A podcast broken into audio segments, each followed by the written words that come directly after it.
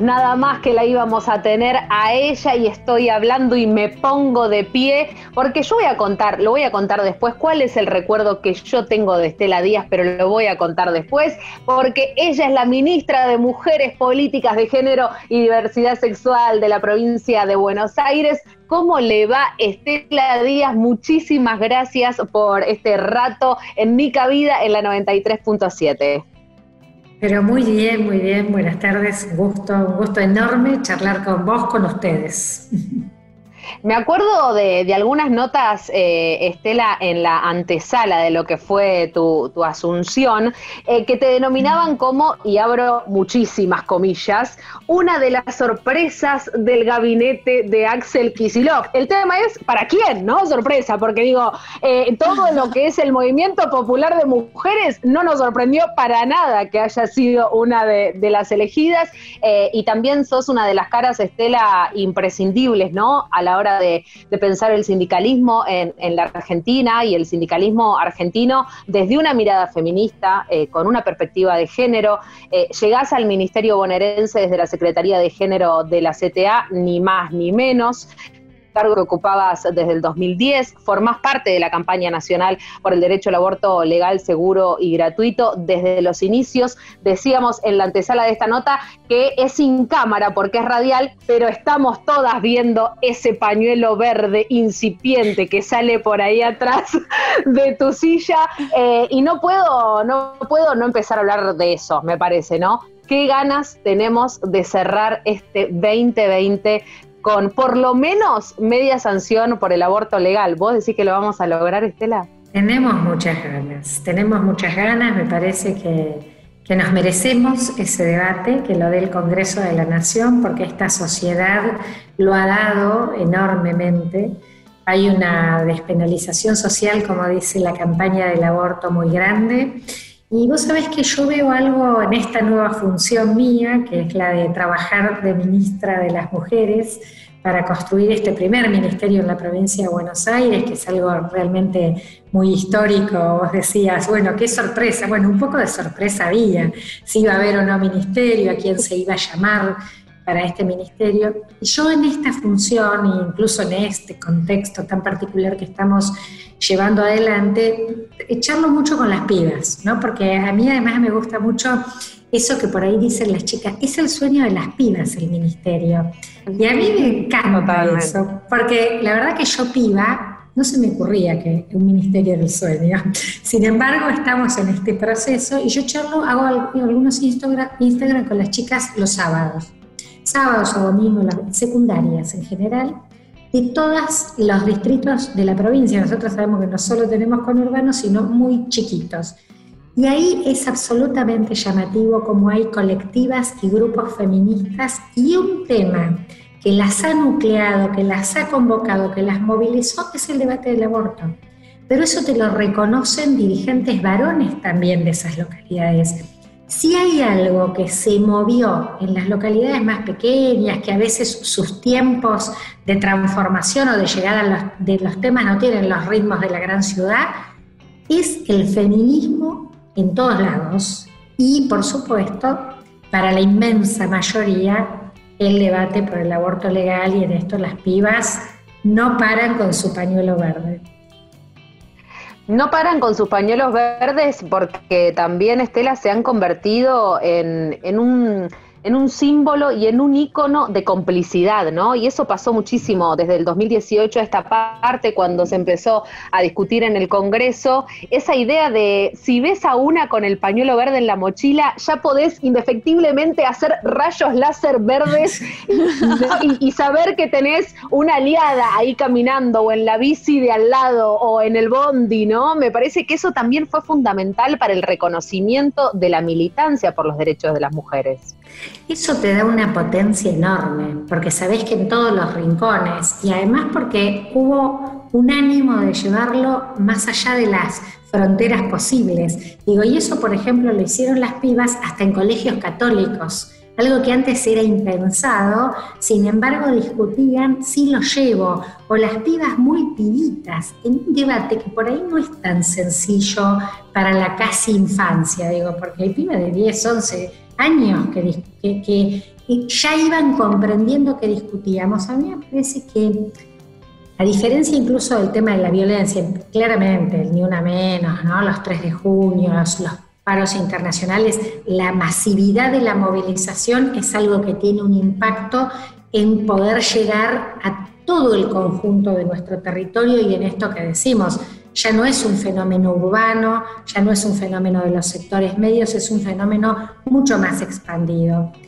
Pero en particular discutir el derecho a decidir, discutir la interrupción voluntaria del embarazo, para mí a la juventud le pone un plus en torno a una reflexión del cuerpo, de la autonomía, que lo han hecho las pibas y los pibes de una manera que es fantástica, ¿no? Con sus propios tiempos, sus ritmos, dando sus propias explicaciones. A mí me gustaba mucho una nieta mía que me mandaba videos y ella hacía sus argumentos y su debate y yo le decía, ¿de dónde sacamos eso que estás diciendo? 10 años, que se peleaba con la mamá. De vos, abuela, de vos, de vos, abuela, lo sacaba. Se peleaba con la mamá porque ella quería llevar, quería llevar el pañuelo y la mamá le decía, no, vos sos chiquita. Entonces al año siguiente, todo en el 18, el 19 le dijo, ya está, este año lo llevo. Hermoso, hermoso, hermoso. bueno, Estamos con Estela Díaz y compartes del área de géneros. No, no, no, seguí, Estela, seguí. No, no, te quería decir porque empezamos un poco recorriendo esto que tiene que ver con la movilización de este tema, que una siente, bueno, falta el debate en el Congreso de la Nación, ¿no? Ese es el lugar, hubo un compromiso del presidente de la Nación en campaña, que alguien podría haber especulado con no lo digas en campaña, eso ya despejó que no es piantavotos, no es un tema piantavotos, al contrario. Y ahora sí, nos encontramos en un contexto de pandemia. Vimos las dificultades que la oposición ha generado en torno a sesionar. Hasta judicializaron algunas de las sesiones remotas.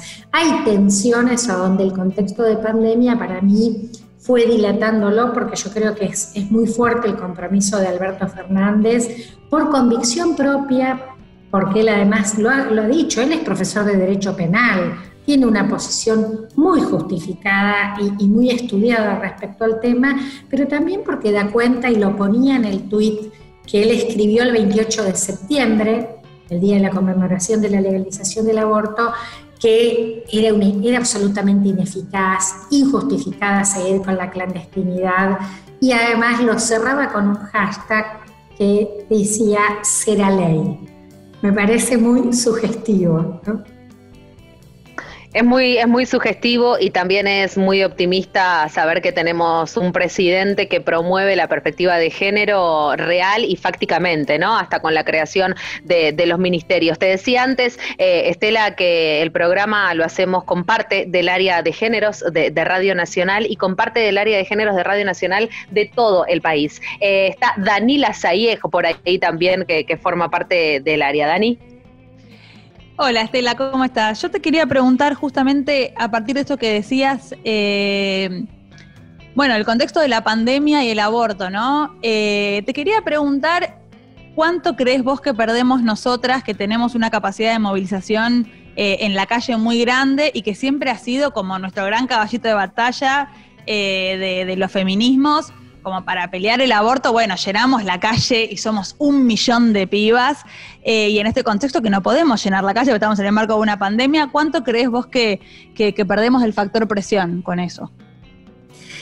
Mira, yo creo que es un debate que está muy instalado estuvo instalado eh, en la campaña previa, que se sabe que viene, ¿no? De hecho, en la, inauguración de las sesiones el primero de marzo, el presidente dijo que era uno de los proyectos, que tiene un proyecto propio que quiere presentar más allá del de la campaña del aborto que está. Por supuesto que a mí me encantaría que sea en un contexto de movilización social, como me hubiese encantado este 17 de octubre pero ya teníamos la movilización en las redes y como las redes no fallaron, salimos en caravana con cuidados, sin salir del coche, solo con la familia, pero fueron caravanas imparables. Yo creo que hay modos. Hoy sabemos movilizarnos, sabemos hacernos visibles incluso en este contexto Y a mí me parece que ya también se ha cobrado un fuerte entrenamiento, no solo porque la campaña nació en el 2005, ya lleva 15 años de activismo en el Congreso por el debate, sino que el 2018 además nos dio un entrenamiento mayor en torno a esto. Y a mí me parece que no es menor cuando vos tenés un acompañamiento del Ejecutivo tan fuerte, porque nosotros en el 2018, si bien es cierto que Macri favoreció que el proyecto se debata en el Congreso, Después fue el Juntos por el Cambio el que garantizó que no sea ley, porque puso todos los votos en contra para que no sea ley. Y, eso además lo coronó con el activismo en contra en el Senado y todo lo demás. Y creo que hoy es un contexto diferente, nos encanta la calle, es el lugar de, donde se ha construido esta despenalización social del aborto, pero yo creo que y lo señalan muchos, que es importante. El año que viene es un año electoral, va a ser un año también complejo, los años electorales son complejos para este debate. Bueno, queremos, yo intuyo, intuyo porque no tengo información, pero que las ponderaciones también se, se valora esta posibilidad de que es más difícil el año próximo que este, aunque sería mejor con movilización callejera. Buenas noches, Estela, te saluda Celeste del Bianco. Y bueno, yo te quería cambiar un poco de tema y hablar eh, sobre Milagro Sala. Fuiste parte del Comité por la Liberación de Milagro durante los cuatro años de macrismo y bueno, el escenario político cambió. Sin embargo, Milagro sigue presa. Entonces, te quería consultar cuánto hay de su condición de mujer indígena y también de la justicia patriarcal para que esta situación persista, más allá de que estamos en otro en otro escenario político. Sí, mira, Milagro es una injusticia enorme que siga presa. Milagro, las compañeras y los compañeros. Hay 10 presos políticos más en Jujuy, compañeras que ya cumplieron la condena porque llevan más de cuatro años presas. Y sin embargo eran las únicas, la causa que se acaba de caer, que le, eliminaron la prisión preventiva en la causa de la mega causa, que jamás en la vida va a avanzar esa causa porque también tiene implicadas a gente de Morales, Gerardo Morales. Eh, la verdad que es absolutamente injusto. Y la causa de ser indígena, ser mujer, ser una líder social, haber empoderado a su comunidad de la forma tan fuerte que lo hizo, hay una revancha del criollaje patriarcal Eugenio encarnado en la gestión de Morales. Y Morales sigue siendo el gobernador de Jujuy. Y él ha hecho un poder maniatado, el poder político, hacia el poder judicial. Es inexplicable que, eh, como ellas tenían que quedar en libertad, eh, Gladys Díaz, Mirta Izama, por la causa de pibes villeros, dejarlas presas por la mega causa a donde no hay ni investigación. Y sin embargo les daban preventivas. Es, una injusticia, bueno, y Milagro me parece que nuclea eso, ¿no? Una mujer que no le perdonan que, que los indios de Jujuy se sienten en el café de la Plaza Belgrano. Y las piletas, a mí me parece que si hay algo simbólico, simbólico, porque miramos los countries, ¿no? Porque siempre golpea la discusión de cómo se ocupa la tierra cuando sos un sector popular. Pero los countries con esa pileta, milagro, no es casual que todos sus barrios tengan piletas de natación. Algo tan inclusivo. Y eso no se lo siguen perdonando a Milagro. Bueno, hoy estamos un pasito más cerca de su libertad. Celebrábamos el otro día que eliminaron la presión preventiva en esas megacausas. Creo que Gladys eh, Díaz, Emil Taizama, Graciela López tienen que estar saliendo en libertad en estos días y tenemos que indignarnos siempre, ¿no? Contar cada día cuántos días hace que lleva detenida y es un poquito menos de, nuestra democracia recortada, ¿no? Seguir viviendo con presas y presos políticos. Hola Estela, un gusto. Clementina, desde la provincia de Neuquén, ¿cómo estás? Bien, muy bien. Bueno, em, mi pregunta apunta a este lanzamiento que conocimos hoy de la primer escuela sindicalista del país. ¿Crees que esto puede ayudar a modificar los imaginarios negativos sobre las mujeres sindicalistas, estas demonizaciones tan fuertes de las que son víctimas tantas mujeres en el país? Sí, yo creo que ayudamos a mejorar todo el sindicalismo. A mí me parece que en general las mujeres sindicalistas somos mejor vistas que los varones. Primero, ya vinimos a, democratizarlo, a renovarlo, a cambiar el rostro, la organización, las temáticas que el sindicalismo tiene como temáticas prioritarias. Yo estoy muy feliz hoy porque la verdad que fue hermoso. Yo decía que me sentía muy feliz como en mi doble eh, presencia, porque como ministra de las Mujeres de la provincia de Buenos Aires, pero como una dirigente sindical, que ahora estoy, tengo licencia esa parte, eh, porque, porque todo mi tiempo se lo lleva, por supuesto, construir este ministerio, pero presentar la primera escuela sindical de género, que además fue producto de una articulación interinstitucional muy fuerte. Allí teníamos sindicalismo, por supuesto, como la Asociación Bancaria, Claudia Ornechea, que es diputada nacional, fue la gestora de esta idea, que además la abrió. También participó la CTA, o que es parte de nuestro Consejo Institucional, pero el gobernador, el propio gobernador se comprometió en esto en persona, el CONICET, la Comisión de Investigaciones Científicas de la provincia de Buenos Aires, la Universidad, de La Plata, pero además que vamos a tener alcance en toda la provincia. Es crucial para mí porque apunta a fortalecer el liderazgo de las mujeres en los, sindicatos, apunta a, a plantear que haya liderazgos de varones no machistas en los sindicatos también, pero además a visibilizar esos liderazgos. Queremos muchas secretarias generales mujeres bien concreto, para no hacerlo tan...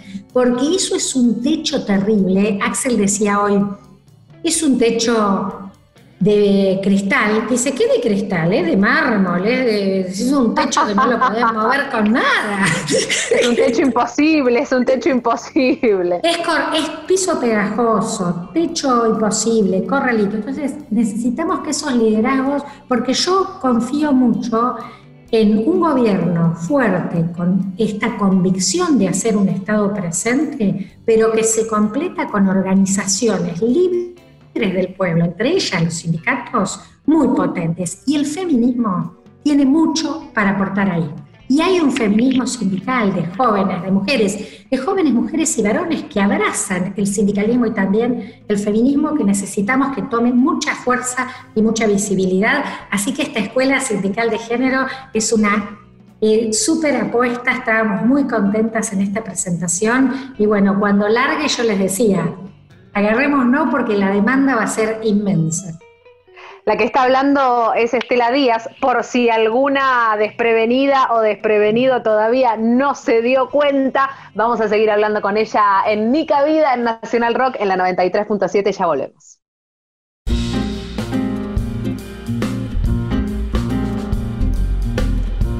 Hasta las 21. Estás escuchando Nica Vida. Nica Vida.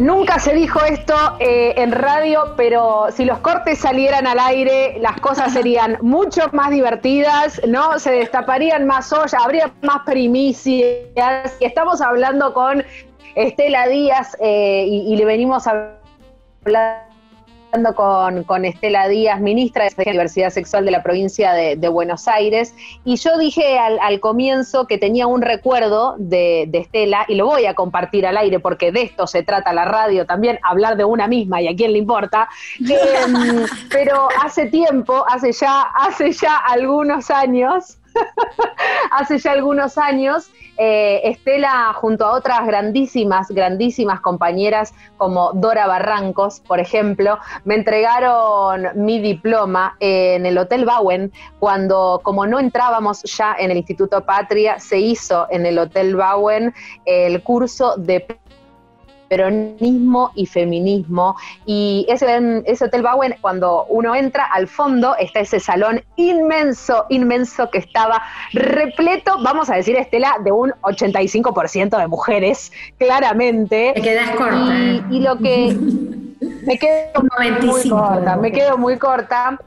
Me quedo muy corta, pero me parece que lo que pasaba también eh, en ese hotel y en ese curso puntualmente era la necesidad de empezar a poner en palabras lo que había logrado hacer el peronismo eh, con los feminismos, digo, y, y estamos en el mes de octubre, ¿no? Y estamos en, en y estamos entrevistando a mujeres eh, que hoy ocupan cargos políticos. ¿Qué te pasa cuando te vas, eh, te vas a la, época de Eva, y, siempre lo decimos acá, ¿no? Y reivindicar a la Eva rosquera políticamente hablando, porque no, yo no me canso de, decir que hay que reivindicar a esa, a esa Eva que rodeada de varones eh, te la rosqueaba absolutamente toda, digamos, ¿no? Y hoy por hoy nos sigue costando tanto, ¿cómo habrá sido para Eva, ¿no? Bueno, eh, me parece que Eva se puede leer, por supuesto, en todo lo que nos ha dejado, pero las piezas del odio a Eva eh, son unas piezas que también nos demuestran eh, todo lo que ella rompió de ese sistema, como una figura absolutamente disruptiva y nosotras lo pudimos rescatar. Vos sabés qué es esto de que cuando hay determinados momentos históricos, eh, vos recordabas el seminario de feminismo y peronismo del Bauer, nosotros habíamos hecho una edición anterior que se hizo en el ND Ateneo, porque teníamos tantas inscriptas, como 1.600 inscriptas, que tuvimos que ir al ND Ateneo. Había algo que las pibas, digo, que les pasó a las más grandes, porque también decían las más grandes que, por ejemplo, recuperar la experiencia del Partido Peronista Femenino, porque Eva, decimos el voto, pero además Eva construyó un partido de mujeres, en, en dos años 3.600 unidades básicas. Dijo, organícense y participen, pero además fue el antecedente del cupo. Hubo en la primera elección que se votó, legisladoras nacionales, el único partido que llevó en el 51 26 legisladoras nacionales. Experiencia en ese caso, casi inédita en el mundo. Sí que fue, y además en una relación, nosotras, yo compilé un libro que se llama Feminismo y Peronismo, que toma muchas de las ponencias de los seminarios, y allí revisamos un poco esta historia porque siempre aparecían como disociados. ¿no? Tenés un movimiento popular como el peronismo, configura la, la, figura de la mujer principal del siglo XX como fue Vita y ya tenemos la figura de la mujer principal del siglo XX y XXI como Cristina Fernández de Kirchner. Y decían, que no, el peronismo no tiene nada que ver con el feminismo. Entonces, por, una declamación, ¿y el problema es cuál es esa práctica política? Para la igualdad para las mujeres, para la presencia, para la representación, para la construcción de la identidad. Fue crucial en ese sentido el peronismo, en, ensanchar el marco de los derechos, de lo posible, y para las mujeres, todo ese periodo del primer peronismo y el periodo del kirchnerismo 2003-2015, fundamental y pudimos tematizarlo, pudimos discutirlo, pudimos releer aquellos hechos, incluso aquellas tensiones entre un discurso más tradicional al que se lo asociaba al peronismo, las peleas de Vitas con el feminismo también, pero era un feminismo antiperonista, que fue antiperonista, fue Unión Democrática el feminismo en la Argentina. Entonces, sí, ¿no? Así que todo esto nos permitió ese, ese seminario y nos permite este contexto, un contexto de un feminismo popular que en Argentina incluso ha hecho, digamos, ha podido tener en algunas cuestiones un impacto hacia lo latinoamericano y sobre todo de Latinoamérica para afuera, en este feminismo muy popular, muy plebeyo, muy descolonial, eh, muy desde estas experiencias de, los sures, ¿no? De, que no es un feminismo ni, de la academia, es desde el barro, digamos, desde, desde todo lo que trae el barro de lo popular. Entonces, cuando te pensás a Evita, Evita era recontra feminista. Claro, ¿qué decía? Que el lugar de la mujer era la familia. Pero ¿qué otra cosa decía? El proyecto político de la nación se construye desde la casa también y politizaba lo doméstico. Entonces todo esto pudimos leerlo y todo esto es muy importante para cómo seguimos pensando que se profundiza nuestra democracia, porque nosotros tenemos que hacerlo con las mujeres de los sectores populares, y digo por el debate que hablábamos en el primer bloque, y algunas de ellas no son pañuelo verde, pero tienen en sus barrios una práctica comunitaria y social gigantesca. Y son mujeres de nuestro campo popular, son las que nutren también este feminismo popular. Entonces todas estas cosas tenemos pudimos construir estos puentes de diálogo en esos espacios que nos permitieron, era en plena resistencia al neoliberalismo, volver a ser gobierno también. Eh, estamos hablando con Estela Díaz, la ministra de Mujeres, Políticas de Género y Diversidad Sexual de la provincia de Buenos Aires. Y Estela, a mí me gustaría preguntarte, bueno, en el ministerio tienen el programa Hablemos, que es de atención telefónica para los varones que ejercen violencia de género cuán importante es seguir desarrollando ese camino de políticas públicas que también focalicen eh, en, los varones ¿no? violentos.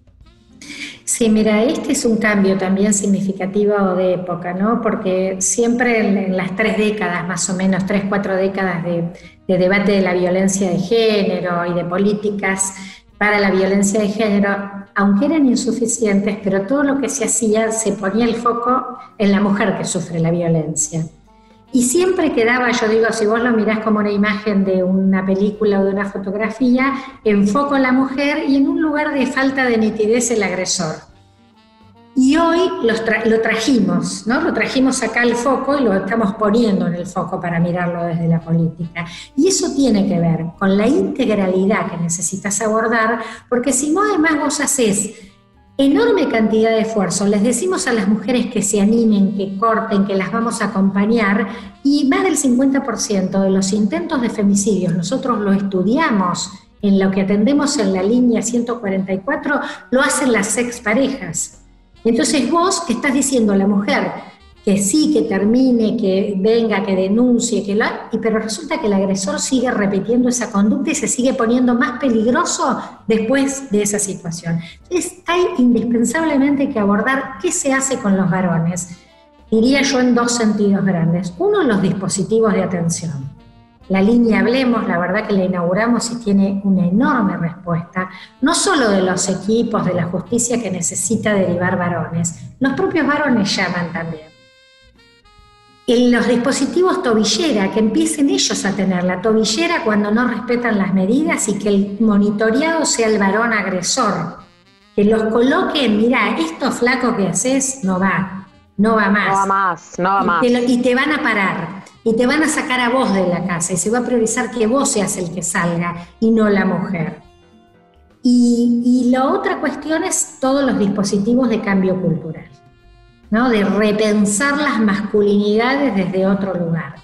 Y ahí ¿no? hay un diálogo entre pares, varones, que es muy importante, que cada vez se profundice más, además de poner muchos dispositivos y ahí ya hay que trabajar ¿no? con la prevención, con lo educativo, con el cambio cultural. Está Estela Díaz hablando con nosotras, con Nica Vida, con el área de géneros de, Radio Nacional. Nos quedaríamos hasta las mil y una, pero eh, cada una ahora tiene que seguir trabajando, porque aunque usted no lo crea, es lo único que hacemos, y más en pandemia. Otro día hablamos de eso, Estela, ¿no? Cómo se flexibilizó la cuestión laboral que no tiene ni inicio, ni final, ni hora de almuerzo. Te diría, Estela Díaz, muchísimas, pero muchísimas gracias de corazón por este rato con Radio Nacional. Bueno, Daniela, Natalia, Celeste y Clementina, abrazo enorme para ustedes, me encantó y nos encontramos con Mates la próxima. Sí. Ahí está, compañeras, gracias Estela. Bueno, queridísimas, un gusto enorme. Un gusto enorme, Estela. Muchas gracias, muchas, pero muchas gracias. Chau, chau. Chau, chau.